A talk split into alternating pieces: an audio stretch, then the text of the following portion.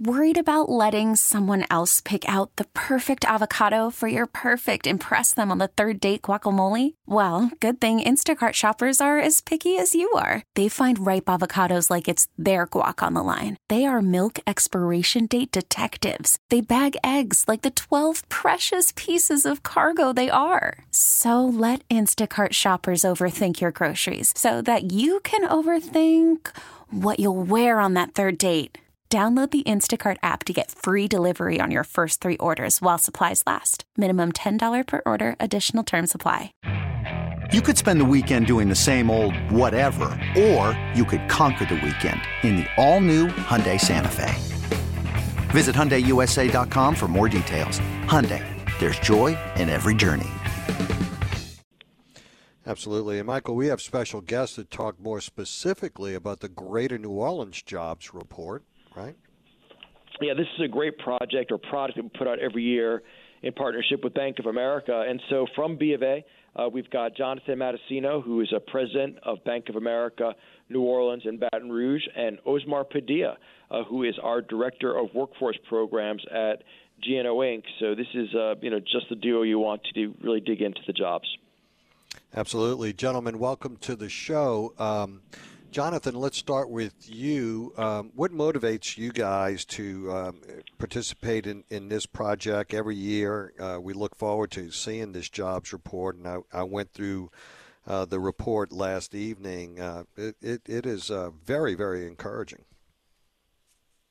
Yeah, it is, Newell, and thanks for having me on the show. Big fan of the show for many years. Um, so here at Bank of America, economic mobility and workforce development are, are, really key priorities at a national level. And, and we at the, the market leadership teams are tasked with seeking out organizations in our communities that we can invest in to really drive, you know, the, the conversation among stakeholders of, you know, how we affect change in our, in our markets. And so we're, we're, we're frankly blessed to have GNO Inc., which is a, you know, just a stellar organization. Michael and his team just do a just do a bang up job every year, and we couldn't be more proud to partner with them. You must, he he must have uh, DJ'd at one of your parties for, for nothing, right? I mean, is that what's driving his DJ Camino Real? I'm still waiting for one of those invitations, unfortunately. So um, let's bring in Omar. Uh, I mean, yeah, Omar Padilla. Um, um, and as I look through this report, kind of similar to what's going on uh, in the other parts of the state, as was articulated by Michael, we see a lot of the same things revealed here in our local market, right? Yeah, hi Noel. Thank, thanks so much for, for having me on. Yeah, I mean, kind of echoing Michael's point. You know, I think uh, the jobs report every year gives us a really good opportunity to almost kind of take a step back, right? We do kind of this work here at GNO Inc. day in and day out, and we. Uh, obviously have a lot of conversations with with stakeholders uh, really throughout the whole state and obviously in the region. And um, getting the opportunity to, to, to do this jobs report every year really kind of essentially validates, right? If the things that we're hearing and seeing is like, is that kind of directionally accurate, um, or are we totally off target? But um, similarly to, to previous editions, this jobs report very much validates that uh, the growth industries that uh, we we constantly talk about are actually producing uh, a good, you know, a good number of jobs, and even our traditional industries, right, that we've kind of built uh, our region uh, around, right, everything from advanced manufacturing to to like Michael mentioned, hospitality. Uh, health sciences, right? Those are also showing a lot of robust uh, growth, and even you know are projected to, to grow significantly. So, all in all, really good news. This is to both of y'all. Were you surprised by anything you saw in the data? Yeah, I mean, I think a few things kind of uh, uh, stand out, right? I think for, for the last several years, right, we've uh, been, been focusing specifically a lot on kind of our all of the above energy strategy, right, and how South Louisiana is positioned uh, to, to really capture uh, the, the job creation that comes with, with energy transition. And so, from a data perspective, though, uh, you know, in, in full transparency, uh, the last few years have been a little kind of hit or miss in terms of the data because it's such a new evolving industry that we haven't been able to really put our hands around some of that data. But I can uh, with full confidence say that this year's edition, uh, just because data has been now catching up to both what is kind of current and then all of these investments that have been announced in, in new energy, um, we're really starting to kind of get our hands around what the, what the labor demand is going to be uh, in new energy. And so I was kind of pleasantly surprised this year to uh, to really see that come to the fore uh, and, and get that a little bit clearer focus for all of our stakeholders, right? That that we talk about. Jonathan, from your perspective, any anything you found surprising? Well, not necessarily surprising, but but one thing I would like to point out is that that Omar and the team we, we, we kind of shifted the report a little bit into a digital format so that you can you can slice and dice the data by you know industry or education level or whatever. So it, it to me really became more of a user friendly format that we can use to drive the conversation as opposed to the you know the the you know the paper the booklet that, that we published, you know, in past years. So kudos to would, the team on that. I was. Uh, were, were either of you surprised by this continuation of the unemployment rate kind of going down, although not by you know huge numbers, but the trend continues uh, to improve uh, year over year. Yeah, you know, I think uh, last year was interesting in the sense of that there was uh, right significant talk nationally about you know potential recession. Obviously, that generally lends itself to higher unemployment rates, but I mean, look, both nationally and locally, the the labor kind of uh, market has very much stabilized in terms of the unemployment rate. You know, there's kind of this general rule of thumb that anything below four percent uh, represents essentially full employment, right? So anybody who can wants a job essentially can is finding a job, and you know folks are kind of just moving to and from uh, employers, and so. Uh, you know, I think from just even a macro national level, I think it's kind of confounded uh, economists and those that you know talk about this stuff every day. How the economy has just been incredibly resilient, um, and you know, employers are continuing to uh, hire at a really good clip. Uh, on the flip side, right, it means that we have full employment, but that also means that how do we figure out ways to help those who aren't gainfully employed actually, you know, tap into that that employment uh, landscape? And so, um, I think it just continues to confound the the folks that uh, have keep saying that at some point the, the tides are going to turn. I think we've shown particularly regionally as well, that um, we have a very resilient economy and uh, we're, we're still hiring at a good clip. And would both of y'all agree that uh, I mean there there are a lot of significant headwinds, and the reason I say this is I just got a text saying, "Wow, nobody's mentioned Biden once," but really a lot of this is driven by local uh, investment, local policy, right? Correct. Yeah, and I, yeah, I would right. say, Newell, historically, if you look, you know, our region has been very resilient, like you said.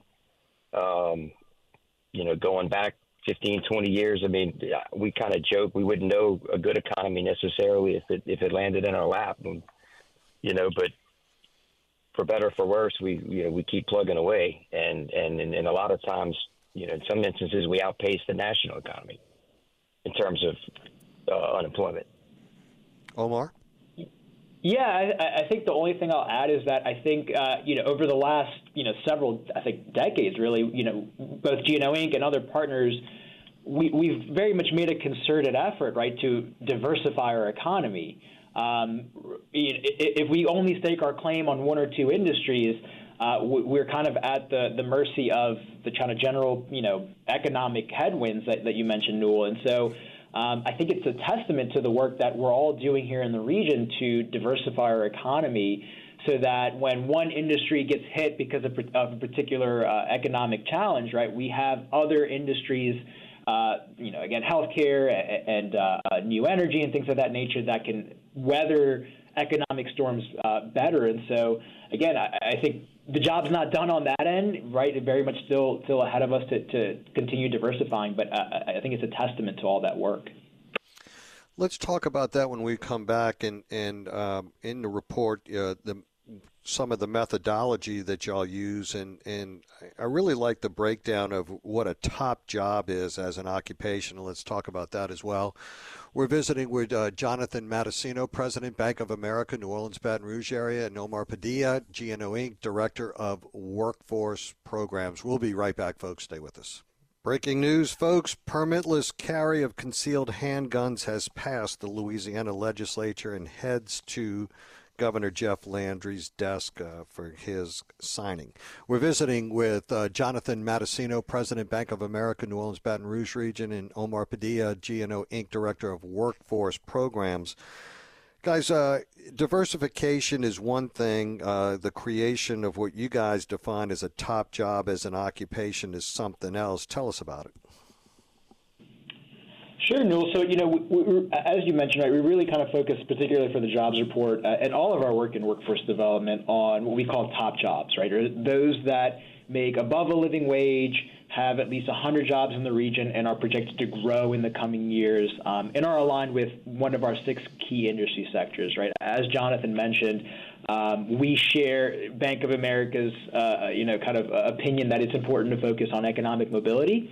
Uh, and so very much want to focus on, on highlighting jobs and career pathways that lead to high wage, high demand jobs uh, but also kind of want to mention as well that uh, you know definitely don't want to leave out what we also call on ramp jobs. So uh, right there, there are plenty of jobs that, that don't necessarily meet some of those criteria, but they themselves represent really good opportunities as a jumping off point. And so uh, we kind of took both of those buckets, so to speak, uh, and included them in, in this year's jobs report. But all in the name of uh, ensuring that we're essentially highlighting uh, really, really good and robust career opportunities for residents across the region.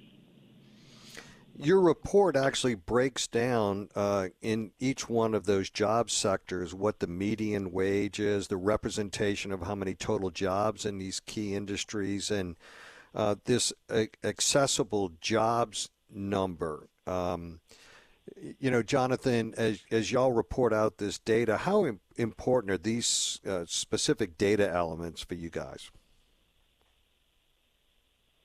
Well, I, I think that you know we hear every day from our from our clients, from business leaders in the community that you know having access to qualified talent and, and having a you know a pool of, of applicants to, to fill open jobs is one of the biggest struggles they have. And so, you know, the, the data and the analysis in the report helps us go and have conversations with, with higher education, with K through 12 educators, with lawmakers, et cetera, on how we can build programs and, and, and, and frankly, train our people to, to meet these needs so that we can all prosper. You know, and, and I think the, the, digital aspect of the report this year makes it even that much easier to see where, where the opportunities are, where the where the shortcomings may be, and and you know where we can you know most quickly deploy resources to affect change. So when I look at this report, it says uh, one of the highlights is total jobs in key industries, 175,000 plus. The median wage is $33.62 an hour, and of those jobs accessible, 70% require post uh, secondary non degree award or less, which is talking about these the, the education uh, level that's required for these jobs, right? Correct, right. I think for, you know for that one of the, the areas we want to highlight um, as it relates to jobs in the region is that you know traditionally uh, we kind of look at a lot of jobs as saying, oh, you, you know, you have to go a traditional route, right, and say go to mm-hmm. a four-year university uh, or even a, community college, and that's kind of your pathway. But uh, the more and more that we look at and dig into this data and also validate it, you know, from employers, um, the quickly we all kind of realize there's 70% of the jobs in the region don't require you to go to down that pathway, and they are top jobs, right? And so. Right uh, one of the things that we want to, uh, again, kind of drive home with, with those particular figures is that um, these pathways they're numerous and they're accessible. Um, you know, part of the equation is ensuring that residents know what those pathways look like. Uh, but just from uh, an accessibility perspective, Um, you don't have to go to a four-year uh, college, uh, university, or a two-year college. Although that is a great pathway for many, you don't have to go down that path um, in order to, you know, get into a high-wage, high-demand career. When we think about the traditional definition of trades, it seems to me, as I look at the description of jobs and, and you know what's available, has has that traditional notion changed? It seems that it has to me. That you know the trades is a lot broader now with these new technologies and everything else that's coming along. Yeah, absolutely. I mean, look, you know, we, we recently took a, a trip to um, our kind of area chocolate factory on, on the North Shore, uh, Elmer Chocolate, and, you know, they had this video that they showed us uh, of what the uh, kind of you know factory and assembly facility looked like you know even just 30 years ago, and there was so many hands kind of moving things and touching things and this and that. Vis-a-vis now, um, it's a lot of folks still working there, but they're mainly focused on kind of the robotic elements of everything, right? And so while there's still you know uh, tradespeople there and there's skilled crafts, just the the level of of credentials and competencies has kind of changed now, and so it's important to note that in order, those jobs are still great; they're still there, uh, but they might require a little bit of different skill sets. But the, traditionally, the, the, those those jobs are still around. Michael, we only have about a minute. Final thoughts. Well, no, I'm, I'm, glad that you're highlighting this report. It's available online. You can just go to the GNO Inc. website, 2023 Jobs Report. Uh, thanks to John and Bank of America. And as I hear the outro music coming up, Newell, I just want you to know that I was with the French ambassador yesterday and the consul general, and the first thing he said to me, and his name is Rodolphe Sambou, he said, you know, when I was on the radio with you, with Newell, you played Rudolph the Red-Nosed Reindeer. So I'm just telling you, Newell, that you have an impact on people, their lives, and maybe even their careers that you might not even realize. That's Coleman, not me. he has a Coleman. bigger impact than I do. he is. He is. He is. A, he is. He is the quiet storm, man. The secret weapon. Absolutely, no doubt about it. Gentlemen, Jonathan Matessino, Omar Padilla, Michael Hecht. thank you so much for joining us, guys. Have a great week. Thanks, all. Have a great week. Appreciate you. All righty, we'll be right back. Stay with us. You could spend the weekend doing the same old whatever, or you could conquer the weekend in the all-new Hyundai Santa Fe. Visit HyundaiUSA.com for more details. Hyundai. There's joy in every journey. We really need new phones. T-Mobile will cover the cost of four amazing new iPhone 15s, and each line is only $25 a month. New iPhone 15s? Only at T-Mobile get four iPhone 15s on us and four lines for 25 bucks per line per month with eligible trade-in when you switch. Minimum of four lines for $25 per line per month with auto pay discount using debit or bank account. $5 more per line without auto pay, plus taxes and fees. Phone fee at 24 monthly bill credits for all well qualified customers. Contact us before canceling account to continue bill credits or credit stop and balance on required finance agreement due. $35 per line connection charge apply. Ctmobile.com. This episode is brought to you by Progressive Insurance. Whether you love true crime or comedy, celebrity interviews or news, you call the shots on what's in your podcast queue. And guess what? Now you can call them on your auto insurance too with the Name Your Price tool from Progressive. It works just the way it sounds. You tell Progressive how much you want to pay for car insurance, and they'll show you coverage options that fit your budget. Get your quote today at progressive.com to join the over 28 million drivers who trust Progressive. Progressive Casualty Insurance Company and Affiliates. Price and coverage match limited by state law.